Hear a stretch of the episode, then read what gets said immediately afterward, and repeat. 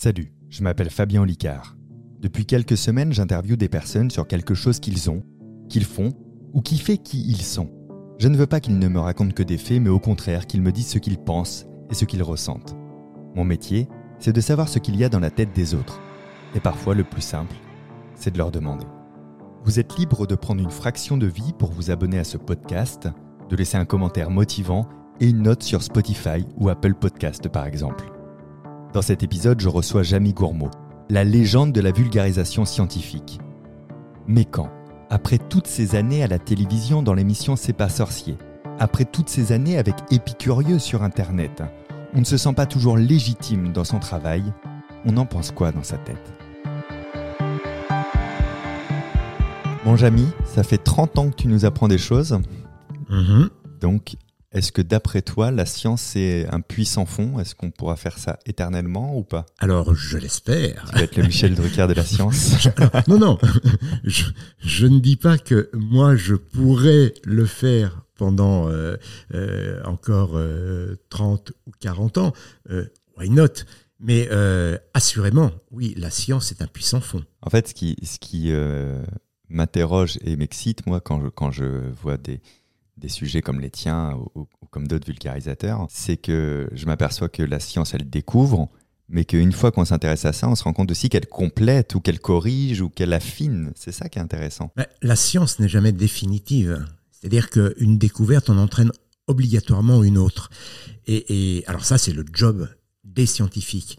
Mais quand on est euh, vulgarisateur, comme nous sommes un peu, eh bien, euh, on ressent aussi euh, un peu ces choses-là. C'est-à-dire que euh, sans avoir une formation scientifique sur tel ou tel sujet, quand on commence à s'intéresser à un sujet, eh bien, on, est un petit peu dans l'état, dans l'état du découvreur, parce qu'on apprend, on comprend, et fatalement, ça nous invite à aller chercher un peu plus loin et se dire mais ce que j'ai appris, toutes ces, ces, ces, ces, ces informations qui me permettent de m'épanouir et que je vais transmettre, eh bien, j'ai envie d'en savoir et d'en dire un peu plus pour euh, prolonger cet épanouissement chez le, le- le téléspectateur, l'auditeur. euh. Eh, Est-ce que ce qui t'excite le plus, peut-être c'est pas ça du tout, hein, et corrige-moi, euh, j'ai l'impression que le moment où toi tu découvres et que ça t'a fait des petits pop-corn dans le cerveau, t'as envie que les autres y vivent cette sensation. Est-ce que c'est l'une de tes motivations? C'est exactement ça. La, première, la première des choses, c'est ça, c'est le fait d'avoir compris. Et et, euh, il y a une, euh, il c'est- jubilatoire de comprendre. Ouais. Hein, c'est cette fameuse image qu'on a toujours représentée. C'est Archimède dans Eureka. baignoire avec. Ouais. C'est le le Eureka. Voilà, ce petit moment, c'est c'est c'est c'est. euh, je sais pas ce qui se passe dans le cerveau à ce moment-là. Euh, tu le sais mieux que moi, mais euh, il y a une forme de, de, de, de, de pétillement. Effectivement, c'est c'est le popcorn. Et, et, et ce truc-là, on a envie de le partager. Alors pourquoi on a envie de le partager? Peut-être aussi parce que on a envie de faire prolonger Ouais. ce moment-là. Parce que au moment, enfin moi je sais que personnellement, euh, j'éprouve cette sensation au moment où je comprends, et je l'éprouve une deuxième fois. C'est le deuxième effet qui se coule Tu le vois dans l'œil Quand- de l'autre quand je trouve les mots pour Ah, le dire. Incroyable. En fait, comment Mm. je vais le raconter pour transmettre cette émotion? Oui, pour euh, du coup aussi peut-être intéresser quelqu'un à un sujet qui de prime abord est censé ne pas l'intéresser. Ça, ça veut dire que tu as vraiment trouvé les bons mots. Complètement, parce que c'est un petit peu ce que j'ai ressenti. Ouais. Euh, quand j'apprends, quand je comprends quelque chose, euh, bah évidemment, si je l'apprends et je le comprends, ça veut dire que euh, auparavant, je ne m'y étais pas intéressé. Voilà. Donc, euh, bah, j'essaie de faire revivre euh, ce moment-là, justement, à tous ceux qui, qui nous lisent, nous regardent, nous écoutent. Alors en fait, ce que ça active dans le cerveau, c'est le circuit de la récompense. Mhm. Donc ça c'est chouette parce que ça, ça libère des hormones comme la dopamine par exemple qui nous font très très plaisir. Ça, ça m'emmène sur une autre question. Moi j'ai vécu des douleurs parce que je me suis pas considéré comme vulgarisateur. Je l'ai compris une fois que j'ai compris que ce que je disais touchait une audience large, où j'ai décidé de prendre un peu de responsabilité dans ma manière de faire. Et à ce moment-là, je me suis rendu compte que la science ayant évolué, il y a des choses que je pensais vraies et qui étaient vraies au moment où je les ai apprises, Mhm. qui sont devenues pas tout à fait vraies Oui. je me suis rendu compte qu'il fallait que je corrige des choses que j'avais dit dans- dans le temps. J'ai mis, je pense, une année à admettre que c'est quand même beaucoup de monde qui dit que je me trompe. Il est peut-être temps que je lise des études un peu plus récentes sur tel et tel sujet.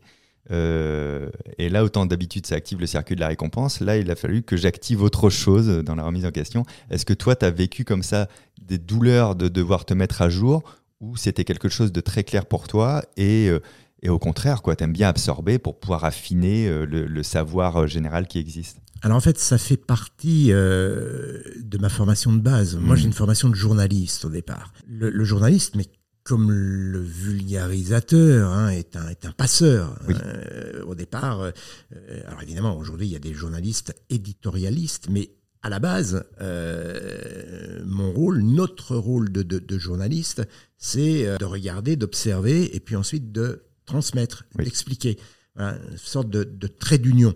Et donc, fatalement, ce que l'on observe évolue avec le temps, toute discipline confondue et y compris dans la science. Donc, deux choses peuvent se produire. Ou bien euh, on commet une erreur quand on fait une explication, et je me souviens euh, d'en avoir commise, plutôt des petites, hein, parce que euh, on, oui la pomme tombe pas très loin du pommier quoi. Voilà, on a quand même toujours quand, quand, on bosse sur un sujet, on, on, vérifie, on croise des informations, pas que dans les bouquins, hein, pas que sur les sites internet, on, appelle des experts, et dès qu'on a un doute, eh bien ça devient une hypothèse et, non pas une thèse, une vérité, voilà, une vérité absolue. Donc voilà, on, prend on prend toutes ces toutes ces précautions.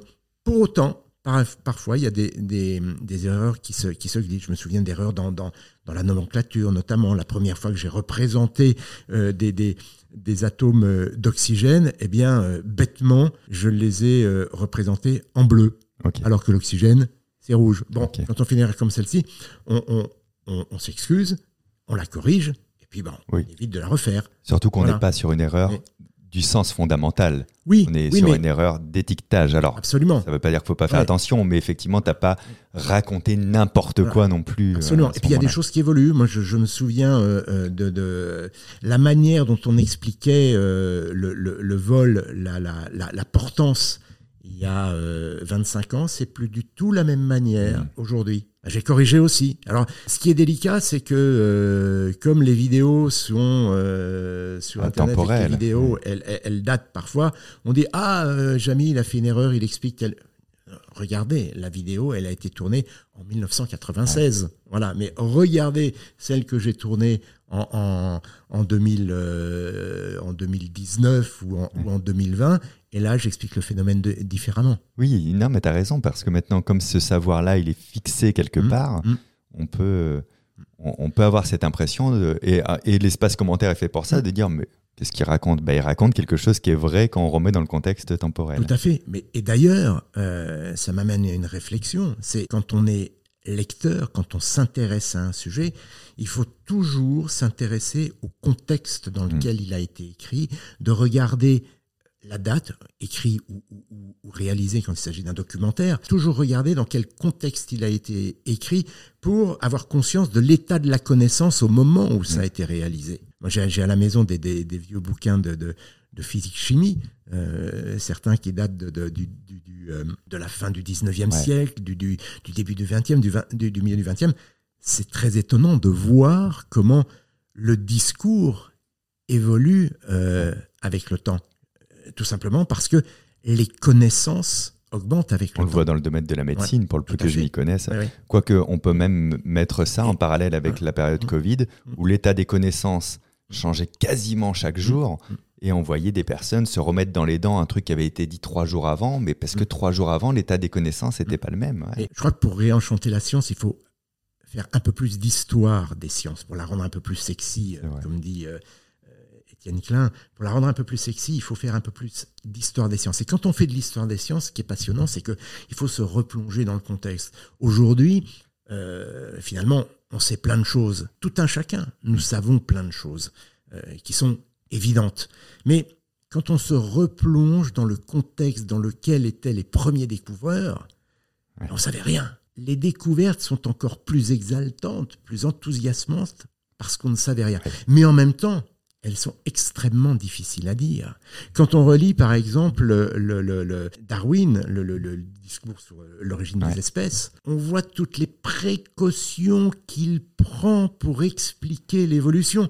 C'est c'en est même presque risible parce que parce que on se dit mais mais mais euh, va droit au but. Hein. mais non, il peut pas aller droit au but parce que dans dans, en opposition. Il y a, dans, la culture générale, ce qu'il met en avant n'existe pas, un pouillème de ce qu'il va exister n'existe pas, n'est pas présent dans, dans, dans, le cerveau du public. Il y va à petits pas pour éviter de choquer, pour faire en sorte que les gens comprennent bien. Tu vois, et il explique en, euh, en 200 pages. Ce qui te adresse sur euh, un chapitre. En, en, 25 lignes. Comment toi, tu as atterri dans l'émission C'est pas sorcier? On va être obligé d'en parler un petit peu. En fait, bon, moi je l'ai dit, oui, j'ai une formation de, de, de, journaliste. Euh, je ne voulais pas faire de télé quand j'étais quand j'étais étudiant en école de journalisme. J'étais passionné par la radio, par l'écrit, et voilà, ça me semblait beaucoup plus simple. Ça l'était d'ailleurs. Mais tu voulais pas incarner du coup au départ. Ah non, non, non. Et pendant, pendant euh, 7-8 ans, euh, j'étais derrière la caméra, j'étais JRI, journaliste reporter oui, J'ai vu des vidéos de toi avec des mm. gros guillemets, puisque j'entends simplement ta voix dans ces vidéos-là. Donc, euh, donc je, je, ne voulais pas être euh, devant la caméra parce que ce qui m'intéressait d'abord et avant tout, c'était d'aller chercher l'information puis ensuite de la mettre en forme, mais la mettre en forme pour la radio ou pour, euh, pour l'écrit. Le fait d'être devant la caméra, euh, je trouvais que c'était une contrainte supplémentaire qui, me semblait-il, prenait le dessus par rapport aux, deux phases précédentes qui, pour moi, sont essentielles. la présentation n'étant que la cerise sur le gâteau. Mmh. Et puis, et puis, euh, il y a des hasards. Euh, voilà, je travaillais avec Fred, il s'est retrouvé euh, présentateur d'une émission de science. Il m'a demandé euh, à l'époque d'être journaliste, de bosser avec lui, mais en tant que journaliste. Et puis euh, l'année suivante, l'émission euh, continuait. Il m'a dit mais tu veux pas venir présenter une petite rubrique avec moi euh, sur sur des bouquins, des trucs étonnants? J'y suis allé, puis on a présenté cette émission tous les deux. À la fin de chaque émission, on se disait mais est-ce qu'on est vraiment sûr d'en avoir d'avoir compris le sujet euh, que l'on venait de traiter. Et ça a commencé comme ça, par des petits trucs comme ça. Et puis on a, on a, on a écrit euh, le concept de, de, de C'est pas sorcier en pensant euh, que ça durerait deux, trois saisons. Voilà. Oui, on se dit jamais je vais écrire un truc qui va avoir un succès incroyable. surtout pas, surtout pas. C'est que moi, en plus, à ce moment-là, j'avais très très envie de reprendre ma caméra. En plus. Et, de, de, de, repartir euh, tourner, courir le monde euh, et, et, et, tourner avec ma caméra. Il se trouve qu'à ce moment-là, c'était un moment où, où, où j'allais j'allais être papa. Et donc, quand il s'est agi de, de de répartir les rôles qui seraient dehors, qui seraient dans le camion et tout. Bon, moi, je, je t'avoue que expliquer, euh, c'est un truc que j'aime bien faire. Donc, le camion me plaisait. Et en plus, comme j'allais être papa, je me disais, bon, allez, je vais, je vais voir. Euh, Ça fait poser les valises. un peu, voilà, j'ai posé un peu mes valises. Et, mais je pensais pas les poser pendant 19 ans. 19 ans. Voilà. C'est incroyable. Hein. voilà, c'est incroyable. Ta première émission, elle a été diffusée en 94. Comment elle était traitée justement la science à la télévision à l'époque? Parce que c'est une question très orientée, mais j'ai le sentiment que ce que vous avez vécu en mode mm. est-ce qu'on a compris la flottaison du sous-marin mm. C'était pas une question qu'on se posait à l'époque de est-ce que les gens ont vraiment compris. Mm. Et j'ai presque l'impression que s'il n'y avait pas des gros termes techniques, on se disait c'est des rigolos. quoi. C'est exactement ça. C'est-à-dire que la science était sur un piédestal. Quand on interrogeait un scientifique, euh, bah, plus il euh, disait des mots compliqués. Moins on comprenait, plus il devait être sérieux. Plus il était scientifique. c'est ça. Et, et, et euh, je pense que dans la tête des gens, quand les gens échangeaient entre eux, c'était euh, oh là là, t'as vu, il en sait des choses. J'ai rien compris. Mais parce que c'était l'image que l'on se faisait du scientifique. Le scientifique représenté en blouse blanche, avec des, lunettes cerclées de fer, derrière un tableau noir avec de la craie, c'était l'image que l'on faisait, que l'on se faisait de la science. Alors, elle avait déjà commencé un peu à, a évolué, hein, parce qu'il y, a eu des précurseurs. Hein. Après, euh, traiter ces sujets-là euh, sous forme de, de, de, magazine et dans la longueur, et puis sans se prendre au sérieux, parce que c'était ça aussi. Et, et, et, pourquoi on a eu envie de faire l'émission comme ça, c'est que, d'ailleurs le titre le dit bien, c'est-à-dire qu'à un moment donné, on se rendait compte euh, avec Fred que, que quand on, on, on s'intéressait à un sujet, à un sujet et qu'on commençait à gratter, ben, ce qui semblait compliqué, si on prenait le temps de, de, de, de, gratter, de comprendre, de poser les bonnes questions, de ne jamais lâcher quand on pose une question à un scientifique, de dire attendez, j'ai pas compris, recommencer. Qu'est-ce que vous voulez dire par là? D'aller jusqu'au bout et de, et, et, de ne pas tendre un micro complaisant avec une phrase qui va être incompréhensible, sauf pour euh, une communauté euh, de, de scientifiques, eh bien, si on fait ce travail-là, eh bien, le sujet peut être compris, peut être accessible. Quand on dit c'est pas sorcier, quand on voyait ce gros camion qui partait à l'aventure, voilà, c'était aussi montrer que ben, la science c'est pas que dans des labos euh, un peu vrai. poussiéreux, un peu tristes, que ça peut être très épanouissant, Mais de l'enrichissement fort, ce personnel. titre, c'est pas sorcier. Oui, parce que là, on, on l'entend plus dans son Mm. sens propre parce Mm. qu'on le connaît en tant que marque presque. Oui. Mais c'est pas sorcier, c'était en 94, c'était fort de dire ça. C'est vraiment, n'aie pas peur, c'est pas Ouais, compliqué. Et, hein. et- et- et d'ailleurs, quand tu me posais la question quelle était l'image de la science à l'époque, quand on a fait C'est pas sorcier, il y a beaucoup de gens qui disaient euh, c'est pas sérieux. Ouais. Voilà. Ah ouais. Donc, euh, parce que effectivement, on, on- on- on présentait les choses de manière euh, totalement. ça, ça correspondait pas au Ouais. code de l'époque. Mais parce et- que je- ce que je trouve formidable dans le fond, je sais pas si vous si vous l'avez conscientisé comme ça, mais il y avait un côté, on va pas vous rendre expert de quoi que ce Mm. soit. Vous allez juste comprendre les fondamentaux qu'il y a besoin pour appréhender cette connaissance. C'est ça. C'était ça. Ouais. Le but du jeu, c'était on vous donne les clés. On ne formule pas une opinion. On ne, vous- on ne va pas vous dire si le nucléaire c'est bien ou si c'est mal. On ne va pas vous dire si les OGM c'est bien ou si c'est mal. Non. On va vous donner des clés pour que vous fassiez, vous fassiez votre propre opinion. Je pense que vous avez été aussi opposé à certaines difficultés ou pas, mais j'imagine que dans ces démarches-là au départ, le fait de faire intervenir des personnes scientifiques en leur disant sois clair, Mm. donc ne sois pas exhaustif, ça devait être douloureux pour eux parce que vis-à-vis des autres personnes qui pouvaient les voir, euh, allaient peut-être les juger parce qu'ils n'avaient pas donné tous les points de détail sur tout, partout. Oui, mais oui et non. Parce qu'en même temps, on, a, on, on- on allait chercher des, des, des intervenants qui étaient les plus accessibles possibles. Et puis, c'était une époque aussi où, on va dire, allez, il y avait un panel de scientifiques qu'on voyait tout le temps à la télévision pour tel ou tel sujet.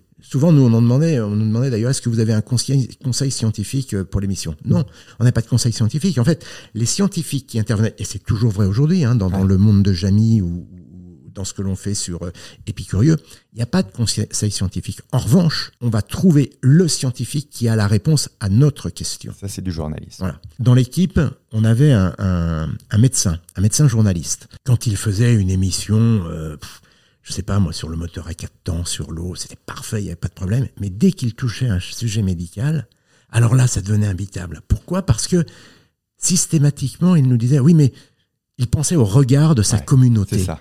Ouais. Il disait, mais je peux pas dire les choses comme ça. Ben si, parce que, parce que, donc du coup, c'est pas lui qui faisait les C'est émissions. tout médicales. sauf le médical, du coup. Voilà. Ah, c'est incroyable. hein. Voilà. Toi, tu as passé un bac L, Oui, école de journalisme. Oui. Tu as traité de la science ensuite toute Mm. ta vie, cette Mm. passion euh, dévorante. Est-ce que tu as déjà eu le syndrome de l'imposteur de te dire euh, il me manque un truc qui me rende légitime à faire ce que je fais ou, ou pas du tout? Si, Si, je l'ai en permanence. incroyable. Je l'ai en permanence parce que, euh, d'ailleurs, je, je- je ne cesse de le dire, je ne suis pas scientifique, je ne suis qu'un passeur. Je suis à la croisée des chemins, mon nom s'oubliera, celui des scientifiques dont je parle, non. Il m'est arrivé de recevoir des prix, mais à chaque fois, quand on me dit vous allez recevoir ce prix, eh bien, euh, se pose la question de la légitimité. Suis-je légitime pour recevoir ce prix? Je n'ai fait que mon métier, hein. rien de plus, rien de plus. Mais je me la pose. Ouais, Même après toutes ces années, c'est fou. Même hein. après toutes ces années. Et oui, j'ai toujours du mal à expliquer quelque chose sans, sans m'appuyer sur des références. hein. Et, et- et- et très souvent, je reçois des, des, des invitations pour euh, faire une conférence sur tel ou tel sujet. Mais je dis, mais non, c'est pas moi qu'il faut inviter. Moi, je ne suis pas un expert de cette question. Euh, Inviter un, un- un climatologue, un paléoclimatologue, mais ne m'invitez pas moi pour en parler. Donc, À la limite pour interviewer l'expert. Oui, je décline très souvent, Ok, je très comprends. très souvent. Ça me semble très sain dans le fond. Mm. Étonnant euh, que, que ce soit si, si prégnant, mais très sain. Et c'est peut-être aussi ce qui donne la qualité du sérieux à chaque fois dans les recherches, parce que tu aurais aussi pu tomber dans un côté qu'on a vu chez des personnalités publiques, Mm. surtout de cette génération, qui du coup savaient parler, bien parler. J'étais euh, très ami avec Grishka Bogdanov, par exemple, qui était vraiment assoiffé de mathématiques, qui des fois disait des grosses bêtises, et qui n'avait pas ce syndrome de l'imposteur, donc pas des fois cette précision à aller rechercher l'information avant Oui. de la prononcer. C'est peut-être bon aussi de ne pas se sentir légitime pour se dire, ben, comme ça, euh, je check tout bien comme il faut, et je donne la parole à la bonne personne quand je- j'estime ne pas être la bonne personne. Mais, mais c'est ce mot imposture qui fait peur. Oui. Oui, C'est ce mot. Donc, euh, toujours, toujours dire que je ne suis qu'un passeur, Mm. voilà, pour éviter l'imposture. c'est pas mon interview, mais je vais raconter une anecdote très rapide. Euh, J'avais beaucoup discuté avec Sylvie Chocron, qui est dans un domaine de sciences euh, qui m'intéresse, et je lui faisais part de ça. Et, euh, et elle avait eu des mots réconfortants en me disant, mais merci de rendre digeste une partie de notre travail. Et cette phrase, elle, Oui. elle tourne encore en boucle où je me dis, voilà, ça peut être juste ça, moi, mon métier, par exemple, rendre digeste une partie du travail de précision. Mm. quoi. Je reviens sur C'est pas sorcier, c'était très nouveau, effectivement, d'avoir un, un animateur dans un, dans un studio, en l'occurrence le camion, euh, et une autre euh, sur, sur le terrain. Ça aussi, vous l'avez décidé euh, consciemment très rapidement que ça allait donner une dynamique à l'émission, d'avoir quelqu'un qui nous emmène comme un journaliste et une autre qui est au QG et qui prend le temps de nous expliquer, c'était ça? Alors ça, c'est arrivé tout de suite, dès le début. Ça a été... alors, c'est pas nouveau, hein, hein. Oui, c'est vrai. euh, Erasme. On pose des questions, on, ré- on répond. Donc, c'est- c'est pas nouveau du tout. Voilà. Euh, Mais c'est une technique qui, qui, a, qui a fait ses preuves. Dès qu'on a pensé à ce concept, on s'est dit, voilà comment ça doit, ça doit fonctionner. La science, ça commence avec de l'observation. Et ensuite, une explication. Le terrain, la paillasse. Après, après l'idée géniale, et c'est le troisième, troisième auteur de, de l'émission, Bernard Gonner, qui a eu l'idée du camion. Qui est de se dire, mais ce- ce- cette paillasse, ce labo, qu'est-ce que c'est? Voilà, Où est-ce qu'il où est-ce qu'il est, tu vois? Et le fait d'avoir, je pense, a apporté une dimension très très importante. Le fait d'avoir eu l'idée du camion, euh, bah, c'était l'idée de, de partir à la découverte, aller ailleurs. vrai. hein. Et ça, c'était super important parce que pour montrer que, que bah, la science, elle, elle ne, elle ne se passe pas que dans des labos, elle commence d'abord sur le terrain et qu'il faut aller vers les phénomènes et non pas euh, rester euh, renfermé. C'est vrai en toute chose, pas que la science. Voilà. Ne pas rester coincé à l'endroit où l'on vit, bouger, aller voir ailleurs pour comprendre ce qui se passe. Et en même temps, c'était accrochant aussi, je pense, le camion, parce que, ben, tu vois, moi, de mon plus jeune âge, un camion, je sais ce que c'est. Une paillasse de labo, je savais pas ce que c'était. Eh oui, Dans ce que tu appelles la paillasse, pour le coup, là, peu de tubes à essai, beaucoup de maquettes. oui. Alors, la grande question que tout le monde se pose, est-ce que c'est Jamie qui préparait ses maquettes le soir dans son coin? Alors, c'est pas moi qui les fabriquais. Euh, au début, je les, je les dessinais. Alors, je dessinais, je suis très mauvais en dessin, mais je dessinais des crobards. Ok. Des crobards en disant. Parce que ce qui était important, c'était, et ça l'est toujours, quand on fait une explication, c'est de se dire qu'est-ce que je veux montrer Hmm. précisément? Donc, déjà, pour savoir ce que l'on veut montrer précisément, il faut avoir une très bonne idée du concept. C'est là où euh, il est important de contacter les experts pour bien comprendre les choses. Et quand on les a bien compris, eh ben on se dit attends, il me faudrait une maquette qui fasse ci et qui fasse ça. Donc je faisais des crobards. Ensuite, j'avais euh, un long moment avec le maquettiste, David Mahé. Et je disais voilà, je voudrais un truc qui fasse comme ça, comme ça, comme ça. Et je voudrais qu'à ce moment-là, ça monte parce que je vais expliquer ça. Euh, il faudrait qu'à côté il y ait un truc comme ça. Enfin bon, ça se passait, voilà, ça se déroulait comme ça, une, une- une- Ouais. une réunion maquette, comme on disait. Et puis ensuite, David faisait de, de jolis crobards sur un cahier, belles aquarelles, et, et il me montrait la maquette. Et je disais, ouais, c'est ça, mais alors non, plutôt ça, mais le plutôt par là, et là, tu vois, bouge ça. Et puis ensuite, il y avait la phase, il fabriquait les maquettes avec son talent de maquettiste. J'allais aussi vérifier la maquette, voir si ça correspondait bien à, à- à ce qu'on voulait. Et puis, le jour du tournage, il y avait toujours des retouches. Alors ça, je l'ai fait pendant euh, tout seul pendant euh, 4-5 ans au début. Et puis après, il y a, il y a euh, Emmanuel Pernaud, je cite son nom, euh, qui est un des réalisateurs aujourd'hui du, du, du monde de Jamy, voilà, euh, avec qui euh, je travaille toujours main dans la main et qui est venu me, seconder. Les maquettes, d'ailleurs, qui étaient renforcées avec les petits sonores qu'on a Absolument. tous dans notre tête. Exact. Et, et du coup, je me suis posé une question après, un peu plus tard dans ma vie, de me dire, ça pouvait pas être tout, tout automatisé. Il devait des fois y avoir quelqu'un de caché qui poussait un truc, qui tirait Il une avait. languette, qui. euh, Il y avait le fameux Marcel. C'est Le génial. Marce- Marcel était sous l'établi. parce que, mais c'est pour ça que quand on pensait à la maquette, on pensait aussi à sa conception. Eh oui. Voilà, on Ouais, était là avec. David en train de se dire, alors attends, on va la mettre comme ça sur l'établi, mais il, il va falloir que, que euh, alors on l'appelait Marcel, c'était pas son, son, son, son vrai prénom, mais il va falloir que Marcel soit, soit dessous, on va tirer une languette et à ce moment-là, on va injecter l'eau avec cette seringue. Parfois, il y avait trois personnes sous l'établi en train de manipuler des aimants, tirer des languettes, tirer sur des ficelles. C'est pire que Guignol de l'info avec les marionnettes. Complètement. Mais c'était, c'était génial. Alors, ce qui, ce qui veut dire que c'était, euh, c'était des tournages qui étaient longs parce que il fallait que euh, tout Oui, fonctionne c'est une chorégraphie là après. En même temps et que les caméras soient là au bon moment, que je ne me plante pas dans le texte et que tout, c'était une chorégraphie. Est-ce que c'est déjà arrivé un gros raté sur une maquette? Ah ben, il y en a eu plein. Il y en a eu plein, mais bon, comme l'émission n'était pas en direct, on recommençait. Évidemment. J'avais entendu parler, mais peut-être que je me trompe, d'un problème de température qu'il y Oui. avait eu, Oui, oui, absolument. qui avait fait remettre euh, Complètement. en cause Ah, un peu tout. ouais. Tout à fait. On avait fait une émission sur, sur l'air. On avait plein d'expérience parce qu'on faisait quand même pas mal de manip et, et on aimait bien que, euh, alors, comme tu l'as dit, il y avait beaucoup de choses qui bougeaient dans tous les sens. Mais moi, j'aimais bien quand, la manip se, se, se, se, euh, se concrétisait grâce à euh, des phénomènes naturels. Quand on Oui. faisait des choses avec l'eau, eh bien, ça, je voulais que ce soit l'eau que j'utilise qui soit à l'origine du phénomène. Mm. et avec l'air, on avait tout ce qu'il nous fallait, puisque de- sur notre plateau, évidemment, il y avait de l'air.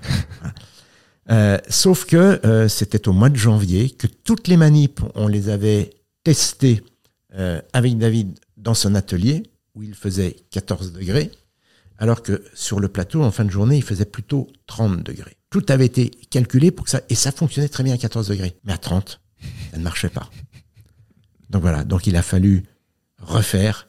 C'est un tournage qui avait dû se terminer aux alentours de 2-3 heures du matin, Tu sur les genoux. Et en se disant, bah ouais, on n'a pas pensé à un On n'a pas basique, pensé à euh, ça. Mais à, oui, à- à basique. de base. quand, quand, quand, une fois qu'on a vécu euh, les, les, ça paraît logique a, posteriori. Quoi. Du coup, sur tous les sujets que tu as traités, tu, tu traites avec la passion de traiter des sujets et de les Mhm. faire découvrir, mais est-ce qu'il y a des sujets dont tu t'es pris de passion, toi, littéralement? Ah Oui, il y en a un.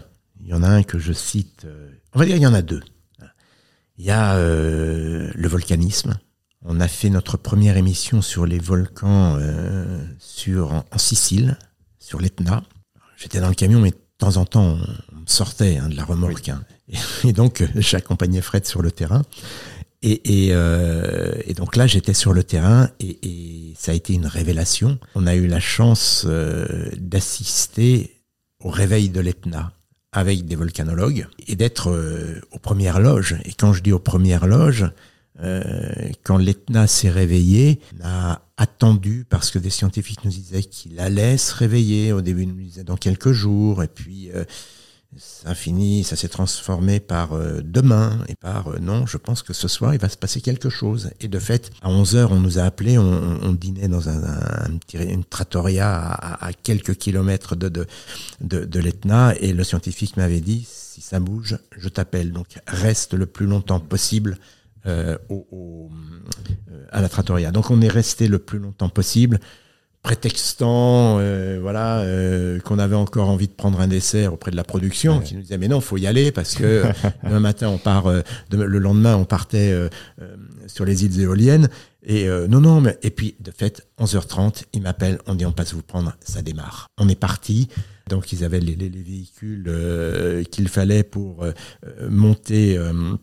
Euh, sur, euh, sur, sur l'Etna, là, on est monté en en 4x4 et puis on voyait au-dessus de nos têtes, parce qu'il faisait nuit, le début de l'éruption. Alors ça faisait des espèces de, de comme un feu d'artifice, à des, des, des grosses boules qui sortaient. de temps. Mais c'était c'était assez irrégulier au début. Et puis on est allé se poster euh, au pied du cratère. On était à 500 mètres du cratère.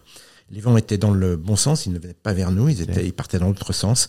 Et, et on avait ce cratère qui faisait, on était à 500 mètres du cratère. Le cratère, je me souviens, c'était les propos du scientifique qui me dit, du volcanologue, qui me dit, on est à 500 mètres du cratère, le cratère fait 500 mètres de hauteur, et au moment du paroxysme de l'éruption, c'est-à-dire quand la fontaine de lave atteint son maximum, eh bien, euh, la fontaine faisait 500 mètres de hauteur, elle aussi. Incroyable. Voilà. Ça veut dire que à cette distance, eh bien, on, on- on sent l'odeur du, du, du soufre, Mm. l'odeur de la roche chaude. Ça a une odeur particulière. On sent la chaleur. Ça a duré euh, jusqu'à 5 heures du matin. Ouais. et c'était merveilleux. Et à partir de ce jour, ben, j'ai adoré les volcans et, et- et depuis j'en ai fait pas mal. Voilà, j'en ai visité pas mal. C'est pas si simple de prévoir une éruption, Ah d'aller la voir. Hmm. Le- L'Etna, j'ai eu le plaisir euh, aussi d'y aller. Bon, c'est un massif volcanique. hein. On ne peut pas se dire ça va sortir d'ici euh, demain à telle heure. On ne sait pas du tout Hmm. comment, comment ça peut évoluer. C'est très imprévisible Ouais. et c'est, c'est, c'est une éruption ne ressem- ressemble pas à la suivante. hein. C'est, c'est très souvent euh, quand on interroge les volcanologues, ils disent mais oui mais c'était comme ça la dernière fois, mais rien ne nous dit que ce sera encore comme ça aujourd'hui. Hein.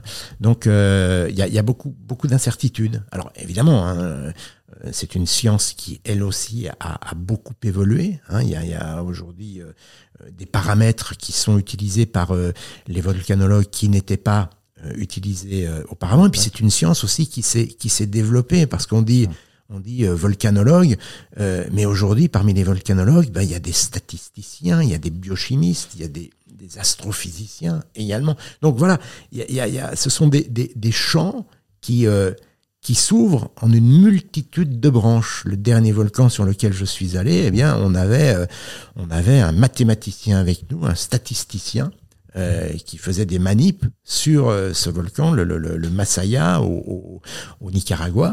Voilà. Et, et, et, hum, et on- je n'aurais jamais imaginé être avec un, un, un- Un mathématicien. sur un, sur un volcan. Ouais. Et ben là, si. Et il était, euh, son, son, son, sa présence était euh, absolument nécessaire savait, voilà, c'est ce que j'allais dire. absolument nécessaire parce que voilà parce que parce qu'après on va chercher des choses pour comprendre le volcan on va chercher des choses très très précises Mm. parce que on- y a dans les gaz qui sont euh, rejetés par le volcan eh bien euh, il y a il y a euh, des des, euh, des gaz euh, instables donc euh, euh, des, atomes qui se transforment euh, pour, parler sim- simplement. Et donc, mais il se transforme à une certaine vitesse. Et donc, on avait besoin du statisticien pour connaître ce, taux de transformation, etc., etc. Donc, et, pour savoir ce que le volcan avait dans le ventre et pour déterminer s'il était dangereux ou pas. Eh oui, oui. Tu avais enregistré le bruit du volcan. Enfin, tu avais demandé Ah oui. l'enregistrement Oui, tout à de fait, l'Etna, je crois, complètement. Je, et je le passais à mes enfants. pour, pour calmer tes enfants, Oui, c'est ça Tout à fait. Quand, quand euh, euh, le- le- l'ingénieur du son de l'époque, euh, il était fasciné aussi par le, bruit du volcan. Jean-Christophe, je sais son, son, son prénom, il était fasciné par le bruit du volcan. Et, et, et, et moi aussi, parce que c'est ça. j'ai- Mm. Tout à l'heure, j'ai parlé, de, de, de- j'ai parlé de, de, des, des odeurs, de ce que je voyais, mais le volcan aussi, c'est c'est- c'est- c'est un son. C'est- C'est c'est- c'est puissant. C'est c'est- c'est un, un fauve qui- résonner dans les c'est- eaux. c'est euh, un fauve qui rugit, Ouais. un énorme fauve. On comprend, on comprend d'ailleurs euh, les, les, euh, les références de nos, de, de nos anciens quand ils essayaient de, de, de, de se représenter ce qui était un volcan et ce qui- ce qu'il y avait sous nos pieds. Donc, euh, il avait fait un CD. À l'époque, c'était des CD. hein, ça, nous, ça nous replonge. Moi, quelques moi, années j'ai en arrière. les cassettes encore avant Voilà. les CD. Donc, euh, et, et donc, il m'avait fait un CD. Et, et euh, quand, euh, quand les enfants étaient un peu, euh, un peu trop excités, là, le samedi matin ou autre, paf, je mettais le CD. Je leur dis, écoutez. Et tout le monde s'apaisait. C'était une espèce de musique. C'est un volcan qui parle. La première fois qu'ils ont écouté ça, ils étaient fascinés eux aussi. Et il y a un bruit, euh, on, on- on sent que ça boue, mais euh, pas que ça. tranquille. Pas euh, que ouais, ça. ouais. Ça boue, ça ventile, c'est, c'est, c'est très puissant. C'est incroyable. Il y a- il y, a une autre expérience comme ça qui t'a marqué positivement plus que les autres? Sur, sur les volcans Non. En dehors? Dans les autres Alors, domaines. Dans les autres domaines, dans les autres domaines, j'avoue que j'ai euh, j'ai été euh, assez fasciné par euh, euh, par la, la, la botanique. Ça fait partie des sujets que j'ai découverts aussi. Euh, Tu pressentais pas avoir une appétence particulière du tout, en plus. du tout. Euh, mais, mais dès qu'on commence à gratter un petit peu euh, euh, la botanique, si on a un, un jardin, si on a un peu la main verte, et bien d'un seul coup, on peut passer très vite au labo, justement, Ouais. voir des choses. Et, et, et la botanique, c'est merveilleux. J'ai eu la chance de, de- un peu moins aujourd'hui, mais de pas mal voyager et de découvrir des, des, euh, des, des milieux avec euh, euh, des essences très particulières. Et puis, il faut jamais oublier aussi que je vous ai parlé de volcanisme, mais le volcanisme et la botanique ne sont pas si éloignés l'un de l'autre. Parce que d'un Sicilien qui me disait l'Etna, ok, nous prend, mais l'Etna nous donne beaucoup. Exactement, c'est ça. Et ça se dit aussi sur sur le, le, le Vésuve. Hmm. C'est il y a des, vignes qui sont. J'étais allé tourner une fois chez un, vigneron qui était c'était le vigneron qui est le plus proche de, euh, du cratère. Si jamais et ça arrivera un jour, euh, le Vésuve entre à nouveau en éruption, il peut dire euh, adieu à ses vignes et à ses chais. Mais pour le moment, il produit un vin extraordinaire et il a exactement la même réflexion. Et quand vous allez sur, sur des sites comme aux Antilles ou sur l'île de la Réunion, qui est une île que vraiment j'adore, vous comprenez très vite le lien entre le volcan et euh, la végétation, la botanique. Le volcan crache et euh, un an après, vous avez déjà sur les scories euh, une petite pellicule verdâtre. les premiers qui se nutriments exactement se mettent en place. Les fougères arrivent très vite et puis et puis c'est tellement riche que la végétation euh, s'installe et, recolonise euh, ce, sol qui, semblait euh, totalement stérile. Donc maintenant, il y a un bon lien entre les deux. C'est jamais la main verte. Voilà. Et puis, et puis botanique parce que parce que bah, depuis 30 ans, il y a quand même un sujet qui qui a pris le pas sur tous les autres, celui de notre environnement. Et donc, euh, ben, notre environnement et la botanique sont intimement liés. Est-ce qu'il y a un sujet que tu aurais aimé traiter, mais qui s'avère trop difficile à vulgariser, trop difficile à vraiment traiter? Euh, Oui, la physique quantique. C'est compliqué. Je m'attendais un peu à. On s'est souvent posé la question euh, comment le montrer?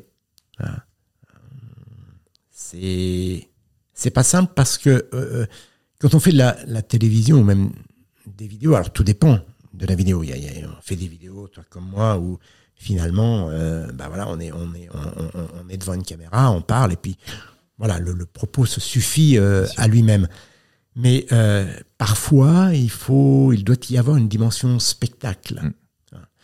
En télé, notamment quand je fais un monde de Jamie, euh, ben on peut pas se contenter d'interviewer euh, les intervenants euh, et puis euh, simplement de leurs paroles. On a besoin, euh, non pas que c'est pas intéressant, mais le public décroche. Oui, non, il, faut, que ça devienne une, part de divertissement. Il, y a une part, il y a une dimension spectaculaire. Et, et, et ce sont des sujets qui ne sont pas faciles à mettre en scène. Voilà.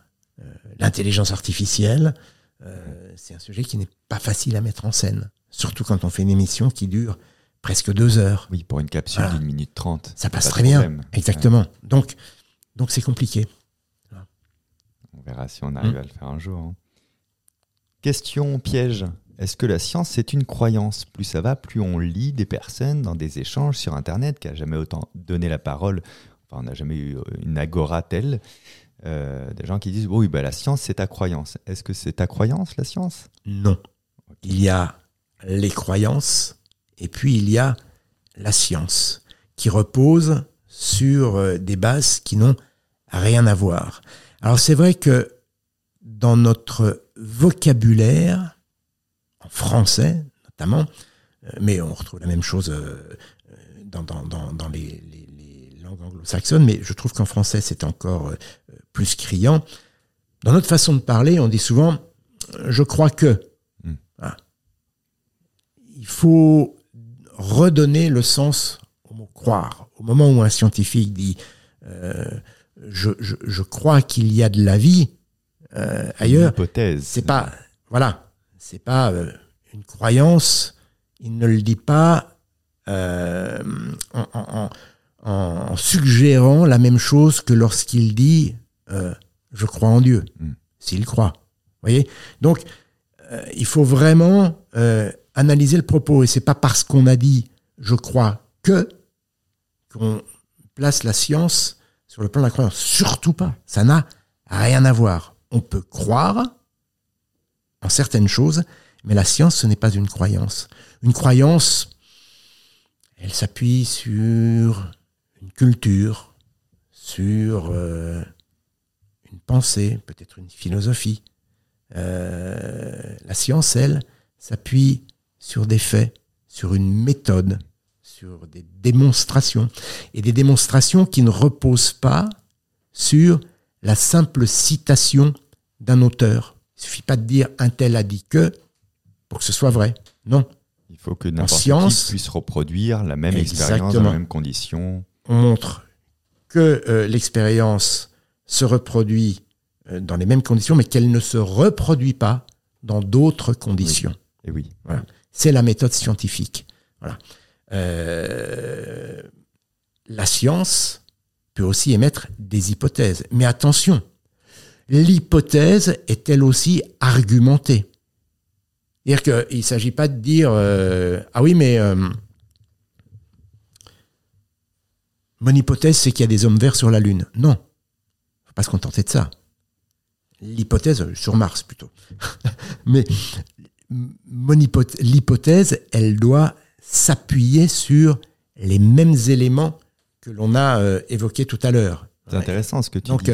Euh, voilà, on peut pas, on peut pas dire tout et n'importe quoi. On peut pas faire, euh, on peut pas faire des hypothèses permanentes. Voilà. Non mais je, trouve, ça vraiment imagine, très important. Imagine que je dise, ah ben moi mon hypothèse c'est que là dans la pièce il y a un fantôme. Alors là, par contre, c'est vrai. Voilà. non mais tu vois, euh, on peut pas faire des hypothèses sur tout. C'est-à-dire que euh, si, si, sinon, il n'y a plus de, de, de, débat possible. Et, et, et c'est ce qui est très important. C'est-à-dire que euh, à force de mélanger tout ça, il n'y a plus de débat possible. si on dit que, que la science c'est ma croyance, ben non, on ne peut plus discuter.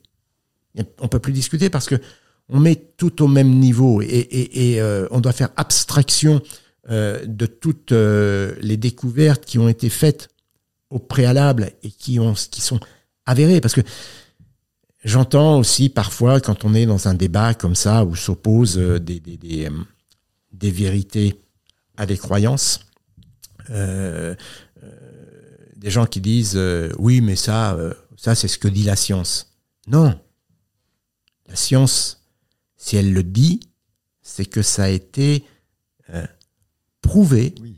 Elle dit pas, elle Elle ne dit pas, absolument. C'est un fait, voilà, qui est avéré et, et, qui a été avéré en adoptant une méthode particulière que tous les scientifiques adoptent. Sinon, on ne peut plus parler de la même chose. On ne peut plus parler. Il n'y a plus de débat possible.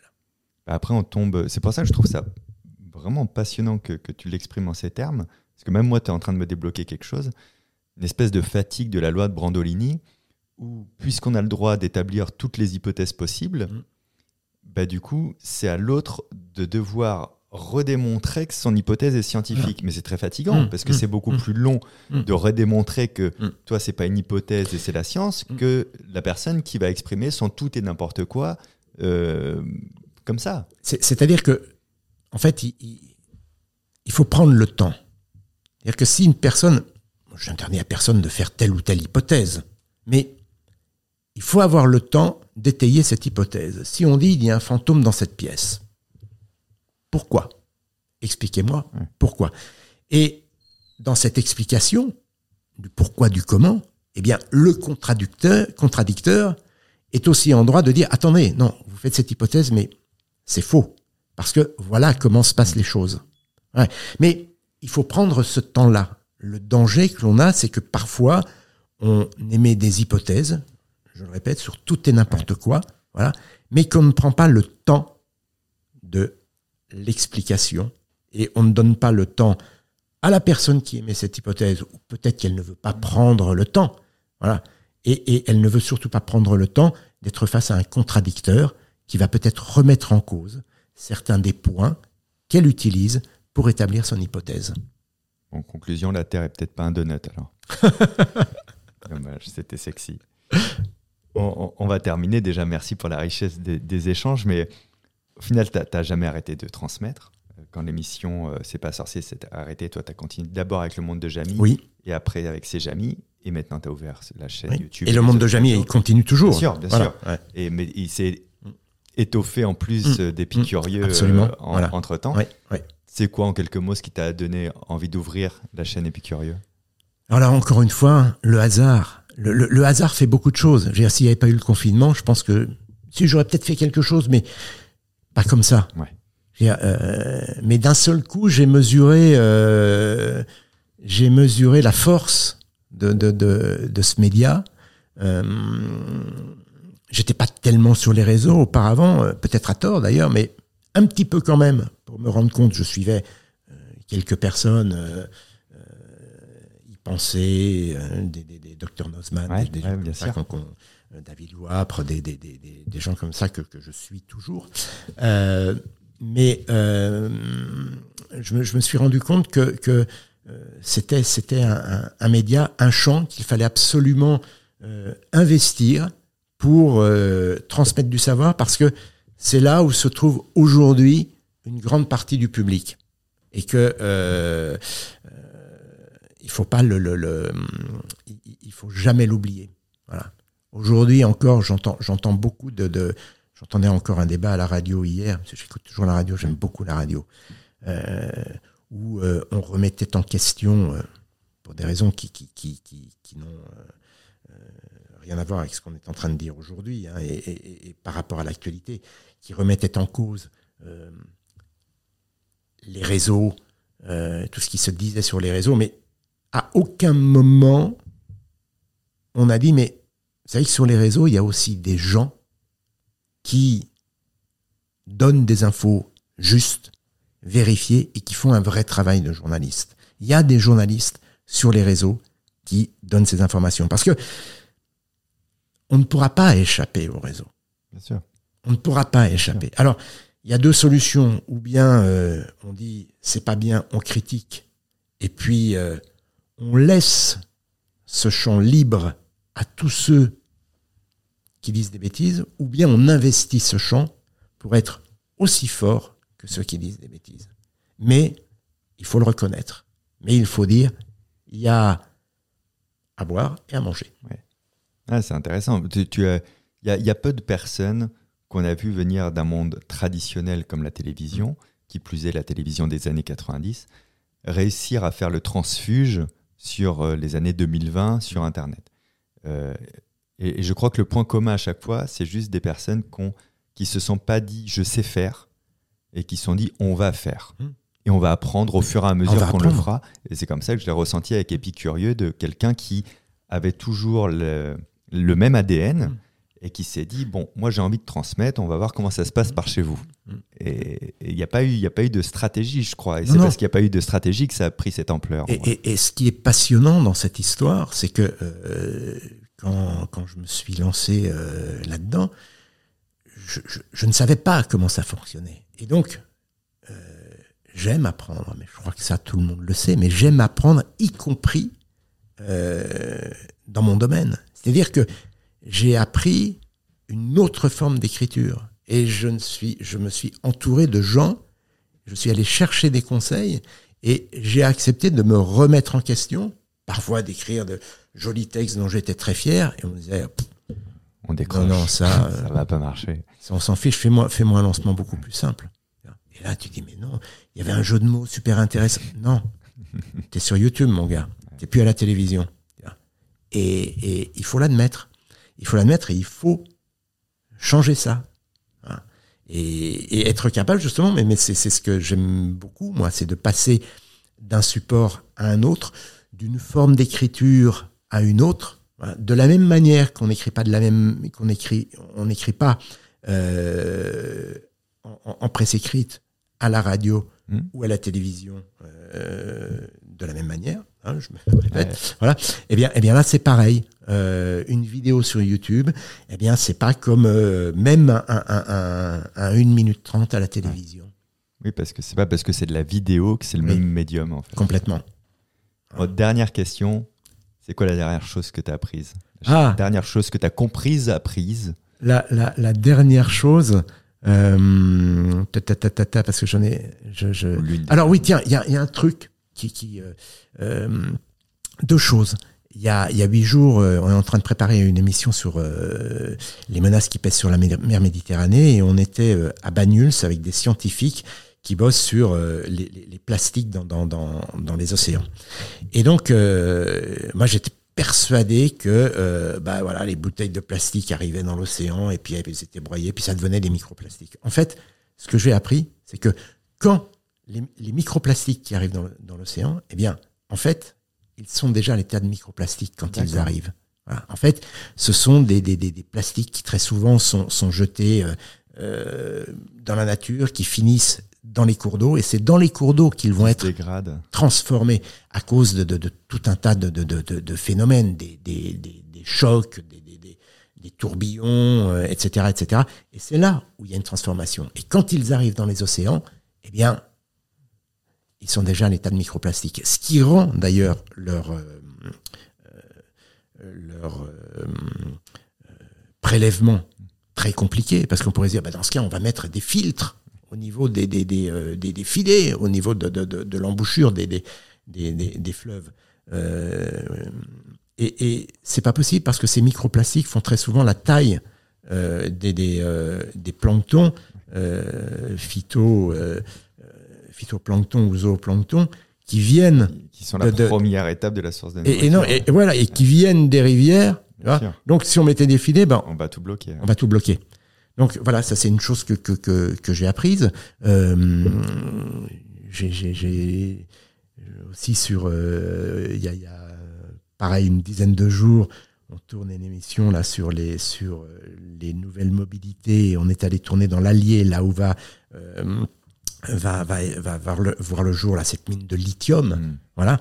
Donc, euh, ben, je je je savais pas exactement euh, où se trouvait le lithium, comment il va être euh, extrait. Et là, j'ai appris plein de choses sur le granit qu'il contient, euh, sur euh, parce que l'endroit aujourd'hui est, est déjà exploité. C'est une mine de kaolin. Je ne savais pas ce qu'était le Je ne kaolin. sais pas non plus. Eh ben, le kaolin, et c'est- assez génial. Le kaolin, c'est c'est cette partie du granit. Quand vous regardez un bloc de granit, euh, on voit le, le, le, le quartz, on voit le mica, et puis il y a une espèce de, de matrice qui est du feldspath. Et bien, lorsque le feldspath se, se, se dégrade euh, à cause de, de, de la circulation de l'eau, hein, eh bien, il se transforme en kaolin. D'accord. Voilà. Et donc, euh, le fameux lithium, lui, se trouve dans le, le, le- se trouve est, est- accroché au mica, et c'est en, en- en extrayant ce, ce, ce mica que l'on va réussir à, à obtenir le, le lithium. J'ai Voilà. ce que je voulais. Je voulais avoir ton œil qui pétille et le sourire de je viens de découvrir ça. oui, de comprendre, c'est- merveilleux, C'est merveilleux. Merci pour ton temps et ta générosité, Jamie. Merci Fabien, Merci. merci beaucoup. Merci d'avoir écouté ce podcast. Merci à Pauline pour sa générosité et ce partage. Si vous vous êtes abonné à ce podcast pour connaître les prochaines publications, je vous remercie vivement. Hâte de voir les notes et les commentaires que vous laisserez. Je m'appelle toujours Fabien Licard. À très bientôt. Ciao.